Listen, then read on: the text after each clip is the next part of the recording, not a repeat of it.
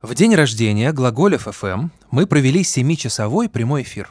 Самые разные люди, от мультипликаторов и марксистов до музыкантов и моряков дальнего плавания, рассказывали, как сбежать от реальности и в то же время оставаться с ней в контакте.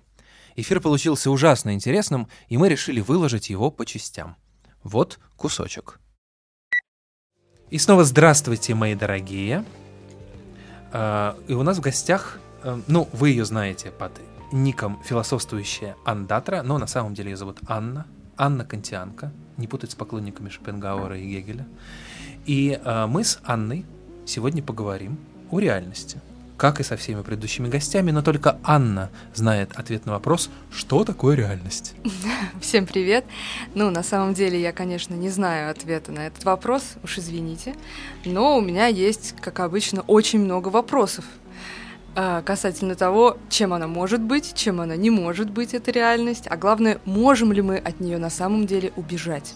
Дорогие друзья, если у вас тоже прямо сейчас появляются вопросы к реальности, к Анне, ко мне, к Саше или к Федору Балашову, нашему звукорежиссеру, шлите их мне в Телеграм, Ебабушкин, я задам их в прямом эфире. Итак, Анна, первый вопрос к реальности, пожалуйста. На самом деле, первый вопрос к реальности может звучать не просто «что такое реальность?», а скорее а можем ли мы считать, что действительно имеем о ней хоть какое-либо представление? Почему я об этом говорю? Э, Есть э, две позиции. Первая, согласно которой мы, все, что мы видим, все, что мы трогаем, это вещи, и мы непосредственно проникаем в их природу. Ну, то есть, например, мы трогаем стол, и это действительно стол имеет э, такие качества, да, там, например, он гладенький, холодненький, ну, в зависимости от материала. А вторая точка зрения, согласно которой все вещи являются такими скрытыми, э, с такими вот непонятными субстанциями, можно их назвать вещи в себе, и мы не можем проникнуть в их природу, как бы ни старались. Мы можем только увидеть или почувствовать, как они нам являются. То есть только то, что они позволяют о себе узнать, скажем так. И это может не соответствовать их внутренней реальности. А, так что, если, например, второй вариант истинен, то мы ничего не знаем об этом мире и об этой реальности. Она только как-то является нам. И я думаю, что это немножко пессимистичный ответ, потому что как можно сбежать из реальности, если мы даже не знаем, что это такое? Ну, академические это школы философские, какой нам предлагают вариант? Вот, например, эти два. Можно так, а можно так. Философии, к сожалению или к счастью, э, наверное, к счастью, нет последнего ответа.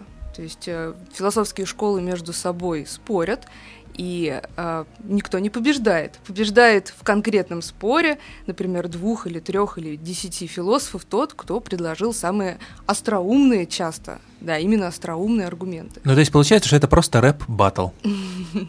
В некотором смысле, но я бы сказала, что очень тонкий и умный. А кто из этих батлеров лично вам ближе тогда уж?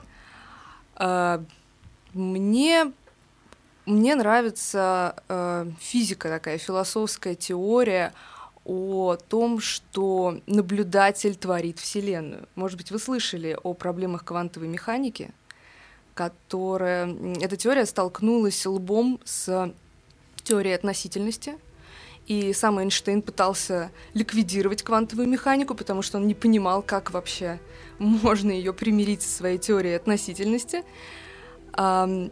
И согласно квантовой механике, эм, скажем так, микро вот эти частицы да, на квантовом уровне ведут себя немножко неадекватно. То есть там, например, э, события из будущего могут влиять на события из прошлого.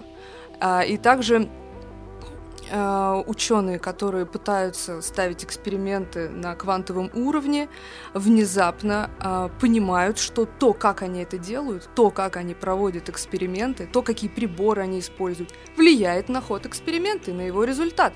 Получается, что сам экспериментатор влияет на ход эксперимента. Но И это то, что все одновременно поняли примерно в начале 20 века. Не только в э, физике, в философии, в изобразительном искусстве тоже э, художник вдруг стал частью, частью картины, наблюдатель частью наблюдаемого явления. Я думаю, что э, Можно, конечно, это назвать коллективным бессознательным, в котором вдруг проснулось какое-то знание.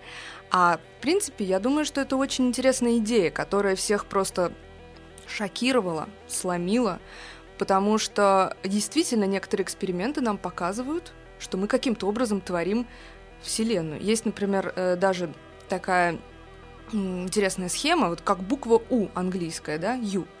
И на одной ее части, на одном ее конце располагается как бы Вселенная, а на другой такой взгляд, такой глаз, красивый глаз. То есть получается, что нет реальности и нет э, этой реальной вселенной без того, чтобы ее не наблюдал какое-нибудь разумное существо. Это можем быть мы с вами, это может быть какое-то великое, э, всесильное существо вроде Бога, а может быть, например, какое-то коллективное, да, общее какое-то сознание. И без этого сознания реальности может не быть вообще. То есть мы ее творим, а она творит нас, потому что нас без материальной вселенной тоже как бы и не существует. Ну это же ужас, Аня. Это не ужас, это скорее чертовски интересно. Потому что если мы когда-нибудь сможем понять, как, как мы творим этот мир, как мы его изменяем своими мыслями, то мы же тогда сможем с вами жить, по сути, в какой-то фантастической новелле. Мы сможем сами творить свою судьбу буквально из воздуха. Захотели, не знаю, там, полетели. Ну, а прикиньте, вот в этой комнате сейчас сидит четыре человека, и каждый хочет творить свою судьбу. У нас, соответственно, есть четыре варианта реальности. Я, может быть, хочу прям взять и закончить этот эфир. Саша хочет выпить, Федя покурить. И что нам делать? Реальность же пойдет в клочья. А есть еще очень интересная теория о мультивселенных. То есть каждый раз, когда ну, предположим, у нас там 7 миллиардов человек. Каждый раз, когда каждый человек принимает решение, Вселенная как бы отпочковывается. И э, Вселенных с каждым мгновением, с каждым решением каждого человека все больше и больше и больше. То есть какое-то бесчетное количество. И в каждой все идет, как хочет э, человек в данной конкретной ситуации. То есть, пожалуйста, просто твоя Вселенная пойдет по одному пути, а моя по другому. Тоже такой интересный взгляд. Согласно э, этой теории, возможно вообще все. То есть вот любой вариант событий возможен. Наверное, в какой-то вселенной еще динозавры до сих пор живы. Вот бы туда скататься и усыновить маленького, пушистенького. Не возвращайся тогда лучше в нашу обратно. Не возвращайся никогда, да. Хм. Аня, если я вас правильно поняла, прямо сейчас э, некоторым волевым усилием я могу взять и изменить свое прошлое согласна. Гипотетически, да, но мы просто не знаем, как. Ну, наверное, да, наверное, каким-то образом можно. Просто тот момент, когда ученые смогут как-то из вот этого микроквантового уровня перейти на понимание того, как мы воздействуем, если все-таки это правда, да, если оговоримся, как мы воздействуем на эту вселенную уже э, в масштабах именно истории конкретного человека, конкретного события из прошлого, да, пока мы вообще этого сможем понять, я думаю, пройдет столько еще столетий, наверное, и столько еще таких батлов философских, что нам, наверное, и не снилось. Пока это все на грани, с одной стороны, фантастики, а с другой стороны, есть так много неразрешимых загадок, что физикам ничего не остается, кроме как согласиться здесь с философами. И, по сути, э, выдумывать, э, придумывать вот какие-то такие вот общие точки соприкосновения, чтобы хоть как-то увязать эту квантовую механику, которая ну никуда, ни в какие ворота не лезет. Аня, а как еще философия помогает естественным наукам? Я думаю, что она, во-первых, задает вопросы, а во-вторых, расширяет горизонты ответа на них. Потому что известно, что философия, э, она может, например, пойти в разрез логики, если допустить, что а, в данном конкретном случае логика не работает. Ну, например, знаете такую фигуру, которая с одной стороны треугольник, с другой стороны круг, а с третьей квадрат. Это я по утрам.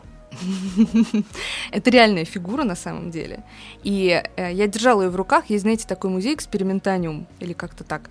Вот там есть эта фигура, она для детей. Она действительно такая вот э, со всех сторон, она имеет разную форму. А, и вопрос в том, что если, например, у вас дву- двумерная реальность, ну, плоская, то вы, например, спросите, какая это фигура, и у вас будет какой-то однозначный да, ответ, или круг, или квадрат. Так вот, есть э, правило исключенного третьего в логике, да, которое говорит или А, или не А, то есть или круглый, или не круглый. Вот третьего не дано.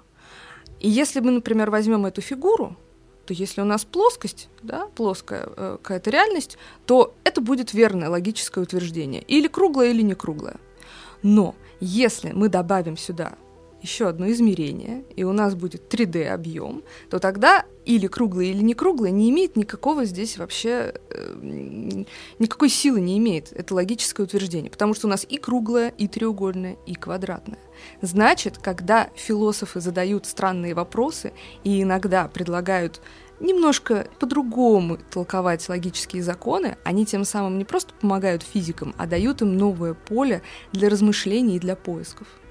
Ну, давайте представим такую жизненную ситуацию. Э, человека все задолбало, и он вышел из окна. И он летит к земле, но делает это не 7 секунд или сколько, как обычно это происходит, а много лет. Что, собственно, делаем и мы с вами, да, даже вы, дорогие радиослушатели. Получается, на этого человека направлено несколько взглядов, как вот на ту странную фигуру. Физик смотрит на этого, на этого падающего самоубийцу и анализирует трение воздуха, да, например. А химик анализирует состав крови, как он меняется с каждым этажом все ниже, и только философ задает самый главный вопрос, зачем это все произошло. Правильно? Я правильно понял аналогию? Думаю, что а, философ, наверное, задаст здесь скорее просто вопрос о том, почему мы решили, что это вообще самоубийца, почему мы решили, что это плохо. А, как известно, Сократ, например, считал, что а, путь философа — это путь движения к смерти, пониманию ее и не боязни, потому что ничего страшного в ней нет. То есть если вы любите философию, вы должны любить смерть. На самом деле ничего тут такого э, страшного не будет. Просто потому, что мы ничего не знаем о смерти, опять же. Даже не вдаваясь в какую-то эзотерику или мистицизм, э, мы все, что мы знаем, это о том, что умирает биологическая наша а, какая-то оболочка. Но мы не знаем, что такое сознание, мы не знаем, а, как оно крепится к материи, и вообще материальное у сознания природы, нематериальное. Существует ли душа, черт побери? Этого мы тоже не знаем. И, соответственно, если мы можем констатировать смерть биологической оболочки, мы ничего не знаем о том, куда уходит сознание. То есть, если мы придерживаемся материального, материальной точки зрения, ну да, человек умирает, когда умирает его тело. А если мы не знаем, как, из чего состоит эта реальность, из да. чего состоит этот мир. К сожалению, нам оттуда письма не приходят и уведомления. Ну, нам, некоторым приходят. Ну, да, кто-то утверждает, что им приходят. Мы пациентов не рассматриваем сейчас. А мы же не знаем, как выглядит, э, если она есть, э, реальность, когда у тебя нет тела. Может, это просто невозможно. А может быть, не нужно. Может быть, совсем другие задачи стоят. Ну зачем мне такая реальность, в которой я не могу почесаться? Какой же я тогда всемогущий и парящий над э, э, миром дух, если я не могу почесать пятку? Всемогущим не надо чесаться, Евгений. А можно подумать о другом, что, возможно, откроются, наоборот, новые совершенно возможности. То есть не будет, например, рук, чтобы почесаться, и, и то, чего чесать, но зато, например, откроется третий глаз, знание о будущем, знание об устройстве Вселенной, еще какие-нибудь невероятные чувства. Может быть, ты сможешь понюхать музыку, а, или еще что-нибудь такое интересное, что сейчас невозможно себе представить. И, возможно, в другой форме ты будешь познавать Вселенную иным образом. То есть, если, например, как-то уж уйти в мистицизм, можно предположить, что э, земная жизнь в теле — это один э, период э, и э, одна форма познания этой реальности. А, например, бестелесная — она дает другие возможности познания этой Вселенной. Если, к примеру, у нас вдруг есть задача познать эту Вселенную, если это наша такая миссия.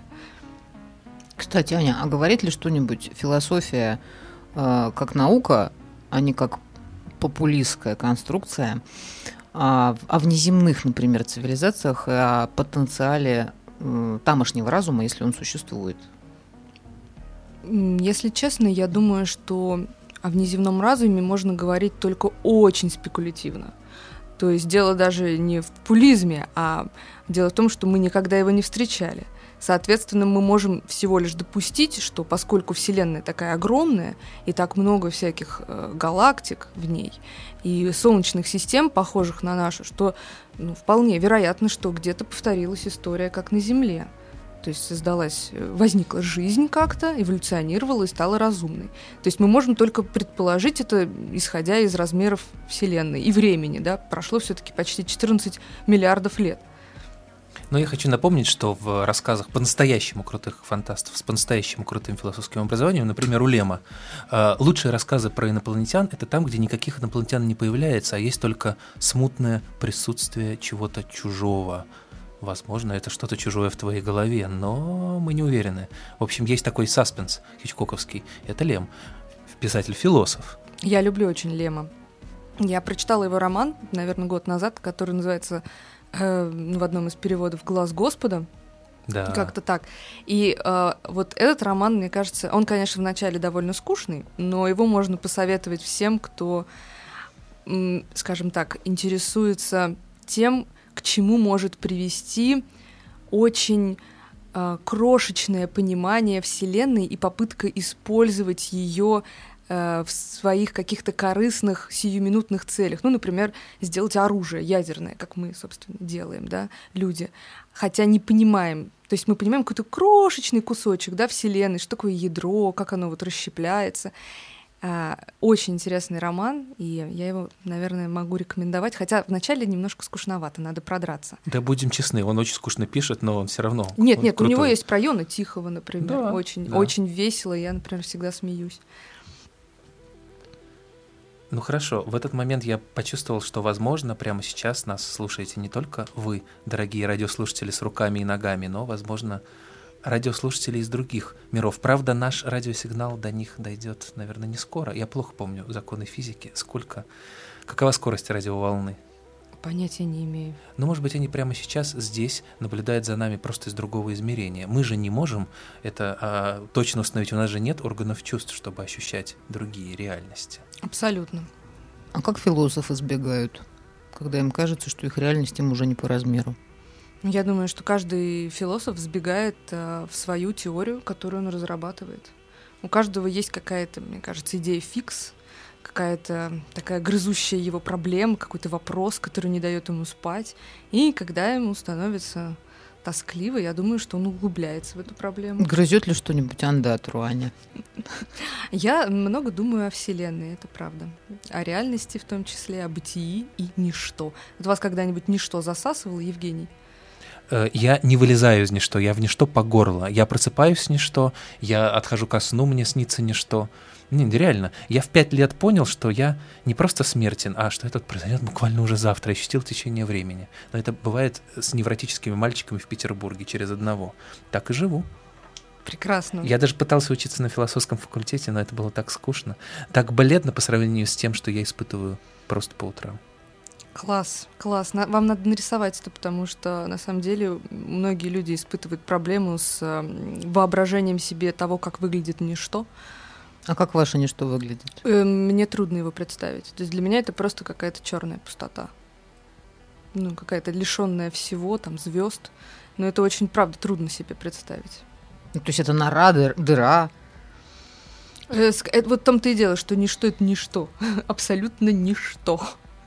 Это очень трудно себе представить. Наверное, как есть такое состояние, я знаю, у психически больных людей, отсутствие мыслей.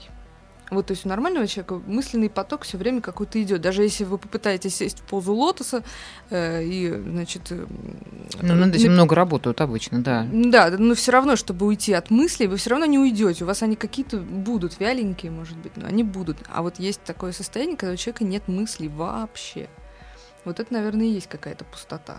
Вот это и есть. Но это же состояние, о котором мы, москвичи, во всяком случае, э, мечтаем. Да, но, как правило, это значит, что все очень плохо с головой. Если вдруг вы добьетесь такого состояния. Дорогие друзья, немедленно установите приложение Mindfulness, если оно стоит у вас на телефоне. Вы можете просто кокнуться, если будете идти по этому пути. Ну хорошо, А, Анна, как оставаться в контакте с реальностью?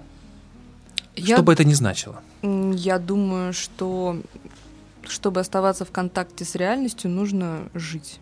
Вот просто жить и не задумываться о том, э, как вы живете. Я имею в виду, э, некоторые люди начинают сходить с ума, когда начинают пытаться просчитывать. То есть они думают, а как я поднимаю этот стакан воды? Мне ведь нужно захотеть поднять руку, потом согнуть ее в локте. То есть э, начинается полное просчитывание, какая-то механизация всех своих действий, когда человек пытается вообще постигнуть, ну, вот как он вообще живет, что он делает.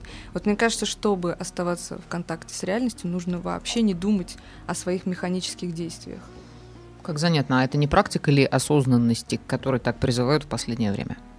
Мне кажется, что иногда излишняя осознанность, она вредит потому что человек может вот именно, что вместо того, чтобы проживать реальность, уйти куда-то в другие степи и задумываться не о чем-то реальном, а о чем-то иллюзорном. Все в степи. То есть можно просто заблудиться. Можно заблудиться, да, и не найти дороги обратно. Дорогие друзья, э, у нас в гостях была Анна Кантианка, известная вам как философствующая андатра. Пожалуйста, если вы сейчас э, по пути из ниоткуда в никуда, остановитесь, подумайте, на правильном ли вы пути, подумайте, реально ли то, что вы видите вокруг вас. И если у вас есть кот или собака, подумайте, э, есть ли у него сознание. Это плодотворное размышление на много-много-много недель. Спасибо, Анна. Спасибо вам. А, ровно через 8 минут у нас в гостях великий советский мультипликатор Иван Максимов, автор э, мега-сюрреалистических мультиков, которые вы, возможно, видели, но мы с ним поговорим о различных подходах к реальности тоже. А, а сейчас послушаем немного нереальной музыки. Глаголев